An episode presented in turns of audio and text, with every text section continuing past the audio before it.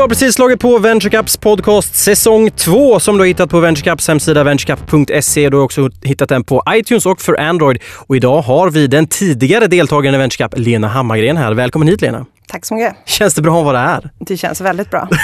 Lite varmt. Ja, men det är första gången för dig i en radiostudio. Ja, det är det. Ja, men det känns bra. Det känns väldigt bra. Ja. Lena Hammargren från företaget Novelix. Berätta, vad, vad, vad gör Novelix? Novelix ger ut litteratur för människor som känner att de vill men kanske inte riktigt hinner eller hittar tid till att läsa i sin vardag. Så det är helt enkelt ett nytt bokkoncept. Um, vi ber svenska författare, skådespelare, musiker att skriva för oss. De ska skriva en novell. Uh, den ger vi ut sen i tre format. Så du har en del som tryckt bok. Nu visar jag i luften här. Det är ett A6 vykortsformat. Det var det jag sa här. Det är lite svårt. Jag vill alltid visa våra produkter. Men du har en i tryckt format, du har en som e-bok och du har en som ljudbok.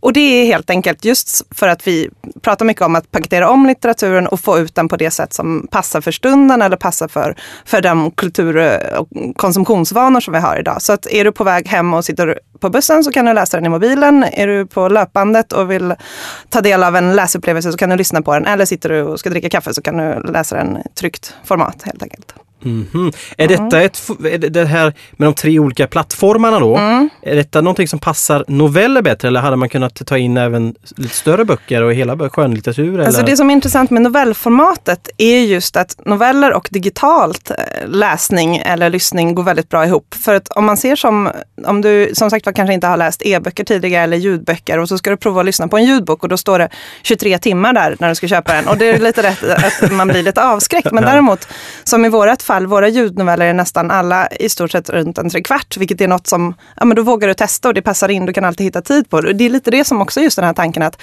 du hinner läsa klart. Du får den där tillfredsställelsen av att känna att, åh, jag har faktiskt läst eller lyssnat färdigt. Och samma också måste jag säga med digitalt, alltså med e-böckerna, där också att jag själv, om jag utgår från mig själv så sitter jag och läser i mobilen, då läser jag mejl och jag läser artiklar, men jag kanske inte skulle ta och läsa en hel roman, men däremot en, en novell just kan funka för det formatet. Så det är ganska intressant det där att också nu e-boks och ljudboksutvecklingen med det digitala och om man kombinerar det med novellformatet. Så, oj, svar på din fråga. jag blev så exalterad, jag slår ner micken här. Ja. Men hur får man en sån här idé? Ja, den här idén kommer faktiskt från egentligen eh, en situation där jag stod inne i Pressbyrån i Uppsala för några år sedan eh, och ville ha något bra att läsa. Jag skulle ta tåget tillbaka till Stockholm och hamnade framför magasinen först och kände att nej, men jag vill ha något mer, något, något mer innehåll egentligen, något mer djupare. Så hamnade jag framför pocketböckerna istället och inser att nej, men de kommer bara hamna på min hög där hemma. Jag kommer inte hinna läsa ut den till egentligen. Um, så då blev det inget. Um, men när jag kom fram till kassan och skulle köpa en kaffe istället så stod de här små Pixie-böckerna där framme. Det är små barnböcker. Nu visar jag luften här igen. Små, små fyrkantiga böcker som funnits sedan 50-talet och som jag hade läst när jag var barn. Och det var just den där, oj, här finns de och de kostar nästan ingenting och det är, jag vet att det är bra, det är kvalitet. Um, och det var från ena hållet och sen från andra hållet så hade jag och en översättarkollega, jag kommer själv från bokbranschen, är översättare från tyska. Vi hade pratat pratat om format och vi hade pratat om just noveller och att bokförlagen eh, vill inte ge ut novellsamlingar riktigt för det säljer inte och så vidare. Men vi tänkte och tyckte att novellen borde egentligen vara det perfekta läsformatet för en sån läskultur vi har idag när man inte har tid och så vidare. Men det kanske var paketeringen det var fel på helt enkelt. Så vi tänkte, ja men en novell i taget istället. Och sen så kombination så hade vi den här Pixiebook-tänket och där föddes Novelix. Och det som jag inte sa i början nu när jag drog vad Novelix var, så är det just huvudsaken är att det är en novell per bok. Så istället för att bunta ihop det i en novellsamling så är det bara en, en per bok. Egentligen. Mm. Och när man har en sån här idé då, du kommer mm. själv från bokbranschen, du kanske kan branschen hyfsat. Vad, vad, vad blir nästa steg? Ja, det som var bra var att jag kom från bokbranschen men jag kunde inte, jag, jag har aldrig jobbat på ett förlag. Jag hade ingen aning om egentligen vad det är att driva ett förlag eller att starta upp det. Så det, det var jag bara körde på. Jag helt enkelt började med idén. Vi var flera, eller var ett tag var vi olika. Nu är det jag själv som driver det. Men vi, vi började med att, okej, okay, vad, vad är det här? Vi spaltade ner. Det här är tanken. Det ska komma fyra stycken åt gången, fyra gånger om året. Det ska vara skrivna och sånt här. De ska säljas på de här ställena. Så satt vi och skrev ner ett långt papper det skulle se ut. Och sen bara började jag ge mig in. Jaha, okej, okay, om vi tänker att de ska säljas på Pressbyrån. Hur ska de komma dit? Och så får man liksom leta mig fram och så börjar jag lära mig mer och mer. Jaha, distributionskanal, då finns det sådana. Och så träffa folk och så på något sätt hela tiden både lärde mig själv men också utvecklade produkten tillsammans med de återförsäljare eller de distributörer och så vidare. I och med att också just det där att jag inte visste hur det gick till. Och det har jag sagt flera gånger att jag tror att jag har ju, vi har åkt på en hel del smällar för att man har testat på och gjort fel för att man inte vetat. Men väldigt mycket har vi lyckats med också just för att man inte vetat hur man inte gör. Jag hade säkert inte vågat eller testat en hel del saker om jag vetat om hur det funkar. Om man säger så. Men hur mycket har idén ändrats då från den där första idén på pappret? Inte till? mycket alltså. Det är häftigt. Jag hittade det där gamla pappret. Det var eh, för, för några halvår sedan eller någonting. Eh, som jag inte tittat på, på som vi skrev ner det liksom från första början och blev väldigt sådär, oj, men shit, det stämmer verkligen nästan allting. Så det var ganska tufft att se det. Så, så, om man bara summerar den, den lilla korta då, hur, hur, vad nästa steg var det egentligen att ni började ringa, eller du började lokalisera olika återförsäljare och kund, eventuella kunder till er? Ja, samtidigt som vi då började ta fram själva produkten eller just de böckerna och hur skulle de se ut och hur skulle hemsidan se ut och hur skulle liksom och vad skulle heta och allting. Så allt skedde väl ganska mycket samtidigt egentligen. Ehm, men precis, det var bara att börja, börja testa. Men den första författaren var inte inne när ni gick till Pressbyrån till exempel? Uh, nej, vi hade nog några namn eller hade börjat prata med, jag, det första vi signade var Jens Liljestrand som uh, precis ingår i vår första utgivning där. Uh, så att vi kunde nog haft några namn eller kontaktat några eller någonting. Så att vi hade ju liksom skrivit ner konceptet om man säger så och var sådär, det här tänker vi det här är vår idé. Hur gör vi? Vad tror ni? Hur lång tid tog det då från att det fick idén till att den fanns på Pressbyrån? Ja. För det finns ju på Pressbyrån nu. Ja, mm. på en del Pressbyråer. På Presstopp finns det framförallt. Um, ja, idén fick jag väl Eh, det var nog 2009 tror jag nästan på sommaren där och sen eh, gjorde vi ingenting av det utan där, det var då vi satt eh, ute på min stuga i skärgården och skrev ner alla de här eh, hur, hur det skulle se ut och hur det skulle vara. Och sen så gjorde vi som sagt var ingenting förrän jag på våren efter 2010 läste på någon tysk blogg, eh, Pixiebücher för Erwachsene, Pixieböcker för vuxna och insåg att oj, nu är det någon i Tyskland som startat precis det vi tänkt och började först sådär, nej, nu är det kört. Men sen insåg att nej, men det betyder ju att det är helt enkelt en bra idé men det är nog dags att vi gör någonting. Så det var väl våren 2010 som vi smått började dra igång och sen framförallt under hösten som vi körde på riktigt. Och sen då eh, förra året i maj så släppte vi första fyra. Så det var väl ja, ett år eller ett, drygt, eh, knappt ett år som vi kanske höll på att förbereda innan själva släppet där. Hur, hur mycket testade ni eh, just det här att bryta loss från en novellsamling till enskilda noveller? Hur mycket liksom pratar du med slutkonsumenten som läsaren och hur liksom, eller hur eh, Ja, och, men eh, nu måste en, en, tror jag också bara, så att man inte tror heller här, för när man pratar om att bryta loss från en novellsamling, det stämmer ju för det är som jag säger att det handlar ju om, oftast ger noveller ut kanske novellsamlingar, men vi har ju som sagt var, vi kommer ju från andra hållet i och med att vi ber författarna skriva för oss. Vi säger till Jens Lapidus, kan du skriva något på 30-32 000 tecken? Ja, och då tar vi den. Så jag liksom inte ens ser den inte riktigt som en del av något annat, utan den är verkligen fristående. Det är som en singel. Man kan jämföra med musiken där du har albumen och sen har du singlarna. Och det är också det som har märkts på senare år. Det är singlarna som, som tar plats liksom på, på det sättet. Um, och så just det kanske vi inte testade, det, det, är svårt att säga hur man, hur man skulle testat det, utan det var ju mer att vi såg också att det finns den här bitkulturen just idag, att allting, vi har Twitter, vi har Youtube, vi har liksom kortare formatet, vi är vana vid att man, man bara scrollar ner och kollar och läser lite på artiklar här och här och liksom hela det beteendet. Så det känns också som att det en, en, går hand i hand med den utvecklingen. Um, och att vi som sagt var, det vi märkte var väl att vi kanske inte var de enda som kände att åh, jag skulle egentligen vilja läsa mer. Jag, jag hinner inte, jag gör det aldrig eller jag liksom hittar inte riktigt tiden. Så det märkte vi av att vi var flera som hade det behovet. Hur togs det emot då av, av återförsäljaren med någon mm. som inte hade så mycket erfarenhet från bokbranschen? Eh, jo, det togs emot väldigt bra. Jag var tydligen ganska bra på att sälja där upptäckte jag. Så det, det gick ju bra eh, att sälja in konceptet. Sen kanske det var svårare. Det som vi märkte var just att vi fick ut och vi fick ganska mycket både press och i många kanaler och stort och sådär. Men det svåra var ju sen att få det att sälja till slutkonsumenten eller direktkund.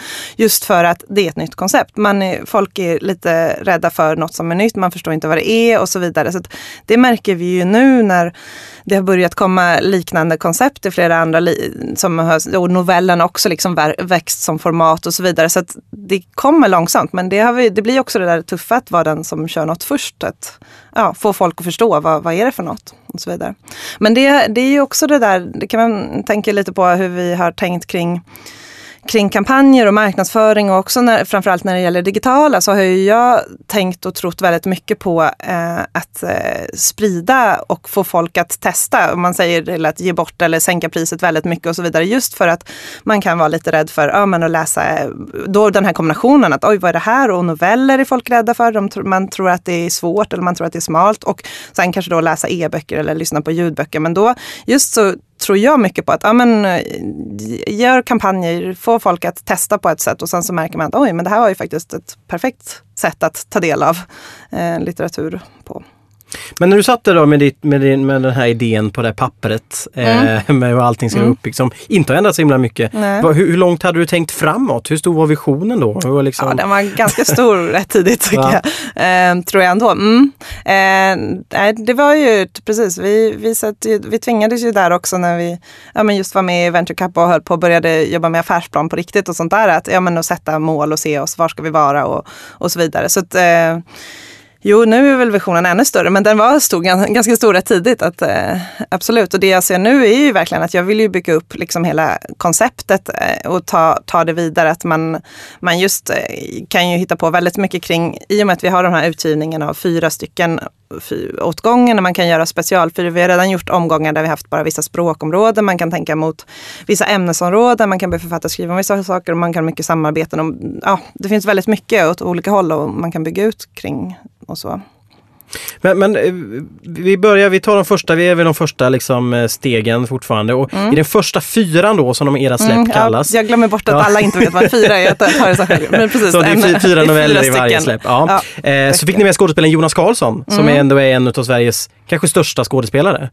Mm. Eh, hur, och en väldigt duktig novellist. Han har ju skrivit novell, noveller tidigare. Så att, nej men det kan jag nästan se som, det var väldigt roligt. Vi hade med bra namn direkt men det eh, kan, eh, är ganska representativt också för vad vi har fått för mottaganden från författarna eller andra kulturpersonligheter när vi frågat. Det märks att det finns ett, ett sug eller en, ett behov av också publiceringslösningar för just kortare texter. Förut så fanns det ju i tidskrifter och så vidare men det försvinner ju mycket mer, mer idag. Och sen har vi också märkt det här att Ja, men jag tror att författarna tycker det är roligt att skriva på beställning. De tycker det är roligt med novellformatet där du har liksom möjlighet att testa en ny genre eller du kan eh, bygga ut en eh, romankaraktär eller du kan prova på kanske någonting. Alltså, så det är just det där att, och det passar kanske mellan två, om du sitter med två romaner eller mellan två så kan du ta det, eh, passar det bra in och kunna skriva på det. Så vi har fått jättefin respons verkligen från alla vi har frågat. Så att, eh, nej, han, han var så här, ja, så vi var väldigt glada där. Det var liksom, det bara ringde upp och kollade eller hur, ja. hur togs den kontakten? Ja,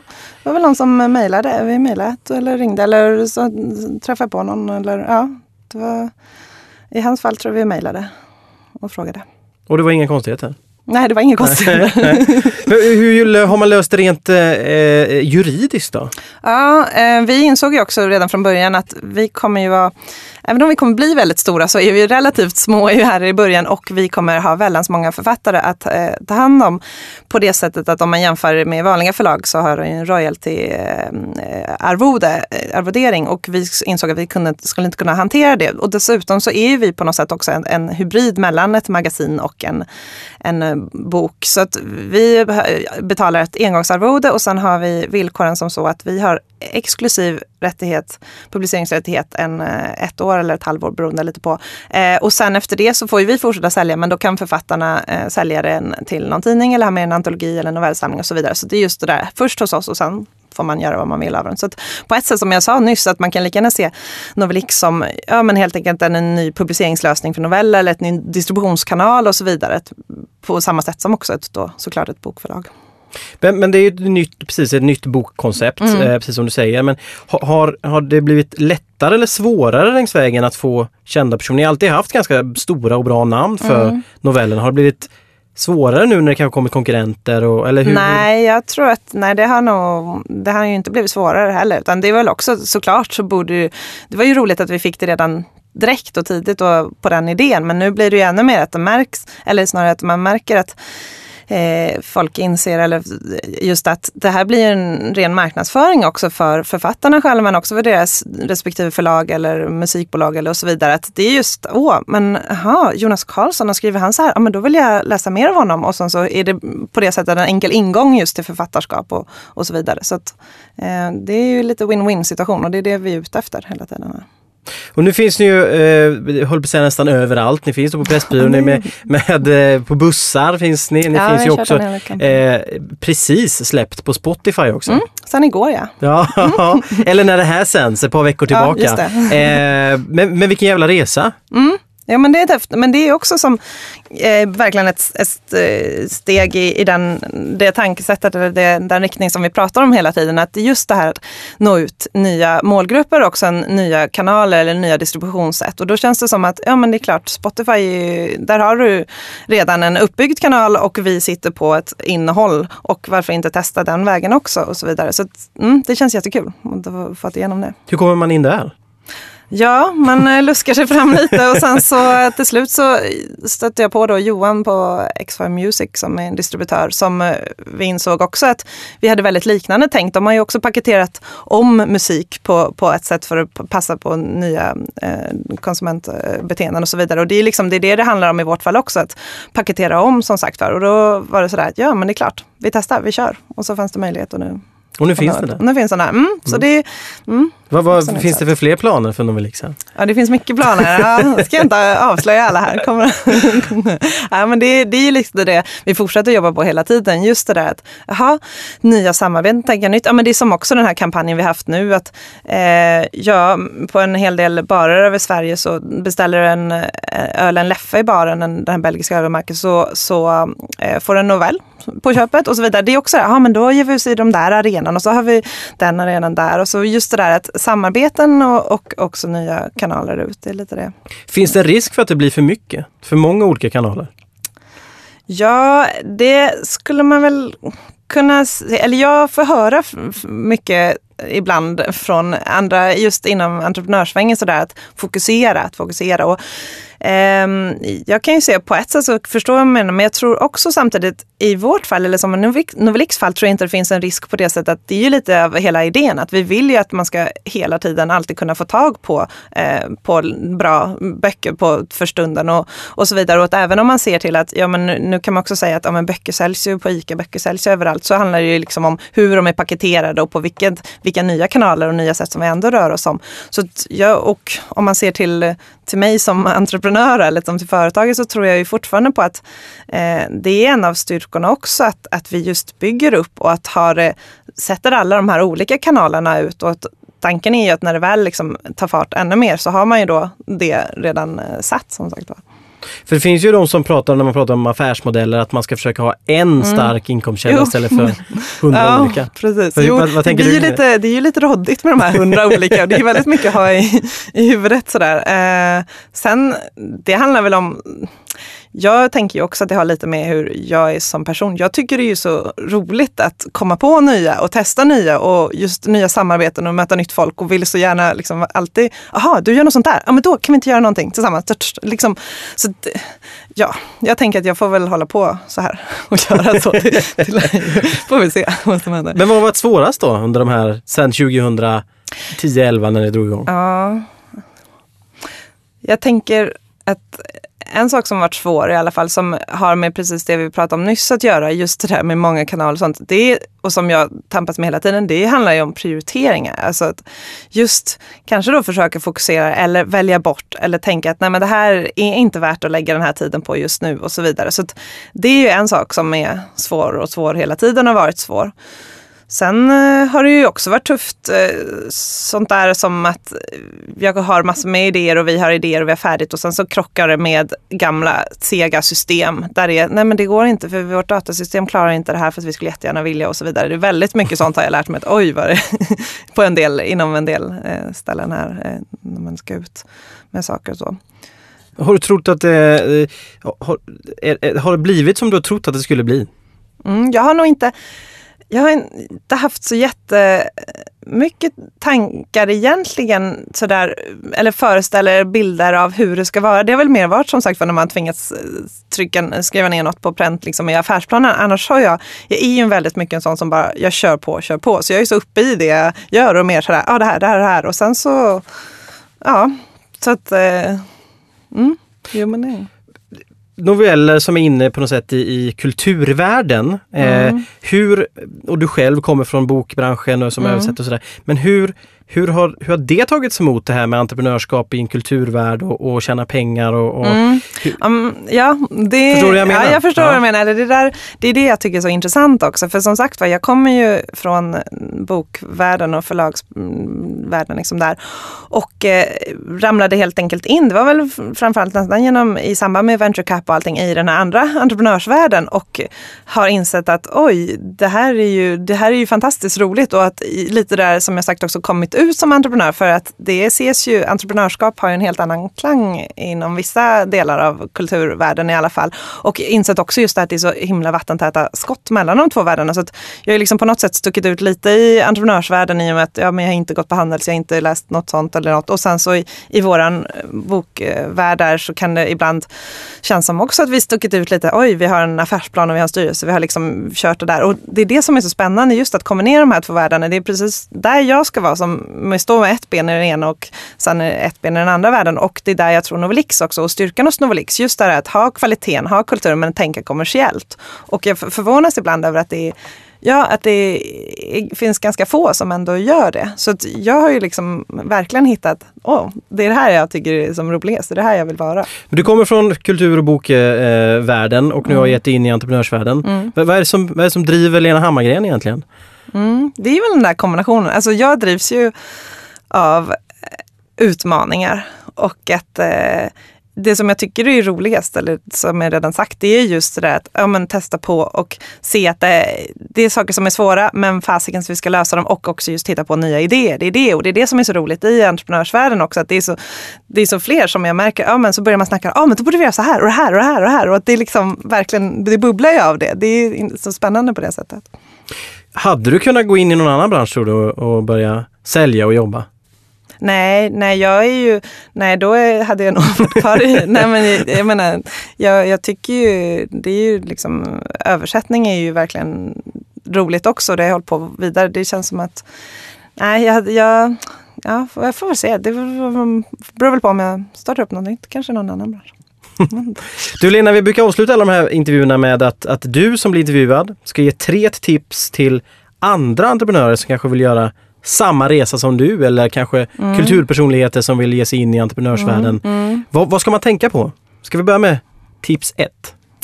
Tips ett är nog då att köra på lite som jag pratade om också just att det kan ha sina fördelar att inte kunna eller veta allt eller ha suttit och räknat ut det minsta detalj. I vissa fall är det säkert jättebra att ha verkligen planerat allt ordentligt innan man kör. Men lite beroende då på hur man är som person. Jag är en sån person som inte gör och det är som sagt var det som har funkat rätt bra. Att hellre testa. Det är liksom bara testa på. Kör på, liksom testa idén.